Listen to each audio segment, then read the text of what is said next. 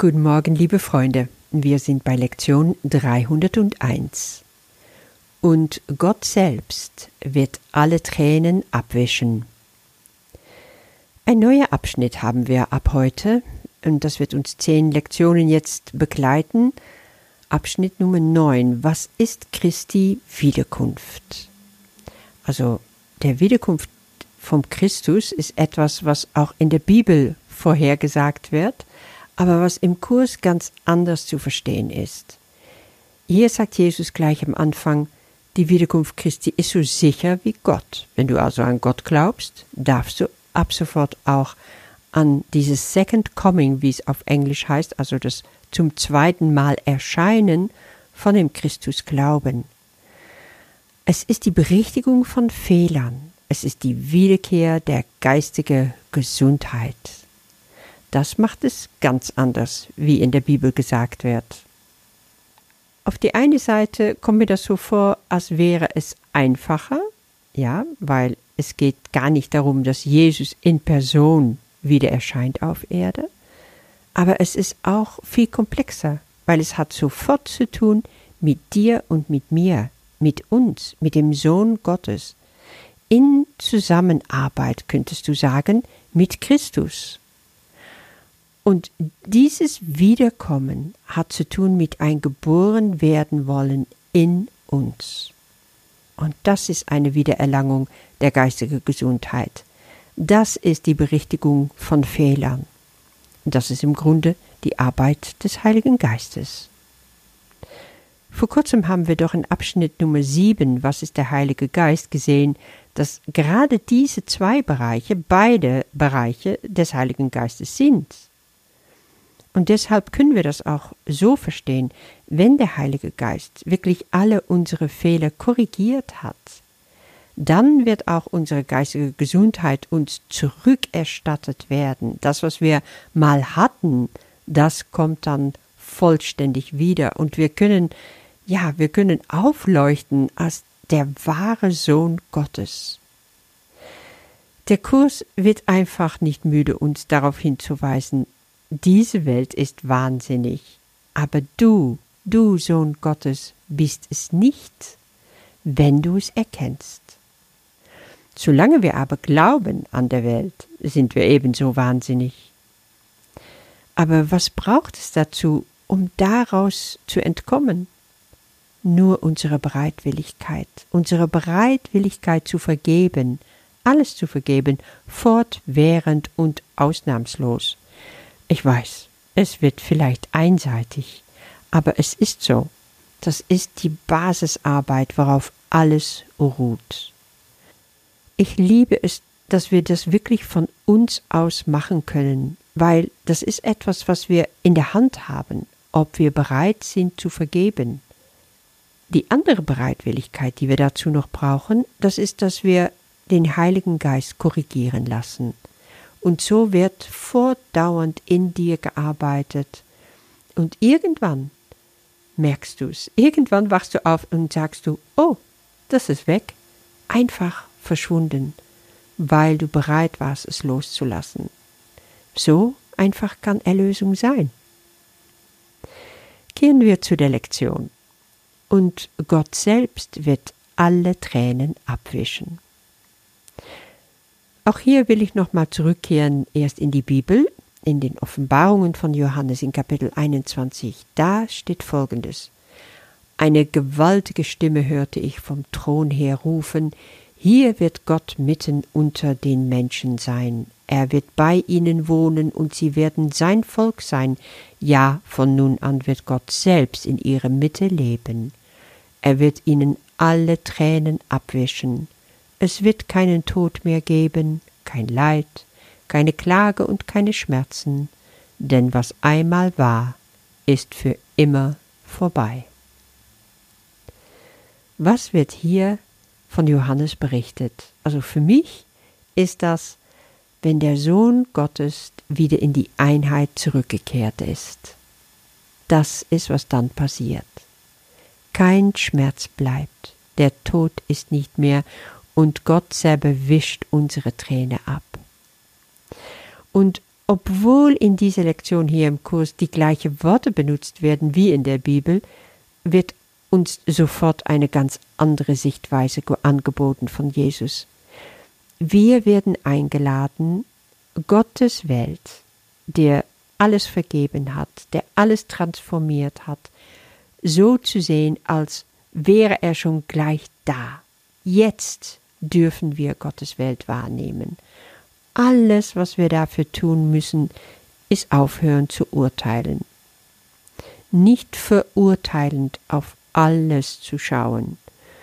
Und ja, ich bin der Meinung, das ist somit das Schwierigste überhaupt, was wir hier auf Erde zu tun haben. Weil wann urteilen wir? Sei mal ehrlich, in dem Moment, wo etwas ja so klick an dich haften bleibt, dich anspringt und es steigt sofort eine Gedanke in dir auf, wo du sagst, oh, mag ich, mag ich nicht. Ja, und schon ist das Ur gespalten. Es geht sofort los. Ja, ich habe heute zum Beispiel auch wieder ein echtes Urteil ausgesprochen, weil ich habe mich aufgeregt über etwas.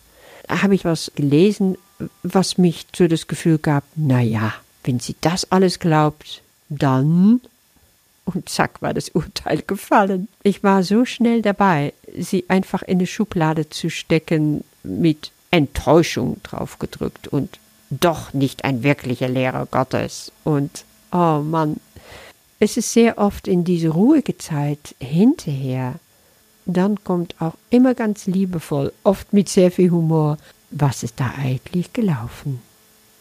Schau es dir doch nochmal an. Willst du wirklich, dass das so stehen bleibt? Und mir war klar, nein, will ich eben nicht. Weil Urteilen, Verurteilen einfach nur weiter fragmentiert. Und das ist nicht, was ich will.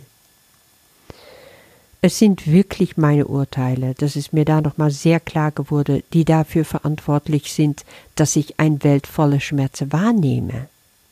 Aber wenn ich mich hier zu Hause fühlen will, so wie es im Text steht, wenn ich voller Freude sein will, wenn ich nicht einsam und abgelehnt werden will, dann habe ich zu stoppen mit Urteilen. Und deswegen können wir dann mit Jesus beten, Vater, wenn ich nicht urteile, kann ich nicht weinen. Nee, wie kann ich Schmerz erfahren, wenn ich das Urteil aufhöre? Weil dann sehe ich die Welt so, wie sie ist. Dann sehe ich Freude und kein Schmerz mehr. Wenn wir uns nicht mehr täuschen lassen wollen von diesen Verurteilungen, die wir in uns tragen über die Welt, über alles, was hier geschieht, dann können wir zu Gottes Freude kommen, aber erst dann. Heute dürfte ich mal wieder erfahren, wenn ich bereit bin, meine Urteile abzugeben über die Menschen, ja, die, die mir begegnen, die um mich herum sind, wenn ich bereit bin, Urteile abzulegen über Täter und Opfer, über Recht und Unrecht, über Sünde und Schuld, dann wird ich auch diese Welt vergeben können. Und dann kann ich Gottes Welt stattdessen sehen. Weil das ist doch, was ich will das Paradies sehen, statt die Hülle. Und die Hülle, die mache ich nur selber. Also kann ich mir die Frage stellen, was will ich beibehalten? Paradies oder Hülle? Ich entscheide. Und das ist wohl selbstverständlich. Die Antwort, die dann folgen muss, ist für mich ganz klar. Ich will im Paradies sein, heute schon. Also entscheide ich, meine Urteile loszulassen. Und dann kann ich Gott dafür danken, dass wenn ich das tue und bereit bin, mich zu öffnen für seine Welt, dann kann ich auch dankend annehmen, dass er mein Schmerz, den ich mir selber zugefügt habe, von mir nehmen wird und all meine Tränen abwischt. Mach das mal für dich heute. Lass dich mal drauf ein, zu sehen, wo du urteilst, wo du verurteilst und wo du im Selbst erhaltene Hülle lebst, wo du den Schmerz verlängerst und wo es überhaupt nicht nötig ist, das zu tun. Lass dich überraschen und lass dich von Gott alle Tränen abwischen. Hab einen wunderbaren Tag. Bis morgen. Und Gott selbst wird alle Tränen abwischen. Vater, wenn ich nicht urteile, kann ich nicht weinen, noch kann ich Schmerz erleiden, oder das Gefühl haben, ich sei verlassen oder werde in der Welt nicht gebraucht. Dies ist mein Zuhause, weil ich es nicht beurteile, und daher ist es nur das, was du willst. Lass es mich heute unverurteilt sehen, durch glückliche Augen, welche die Vergebung von jeder Verzerrung befreit hat. Lass mich deine Welt statt meiner sehen, und alle Tränen, die ich vergossen habe, werden vergessen sein, denn ihre Quelle ist vergangen. Vater, heute will ich über deine Welt nicht urteilen. Gottes Welt ist glücklich. Diejenigen, die auf sie schauen, können ihr nur ihre Freude hinzufügen und sie als eine Ursache weiterer Freude in ihnen segnen. Wir weinten, weil wir nicht verstanden haben.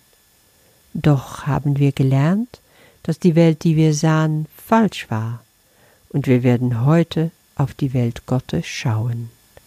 Amen.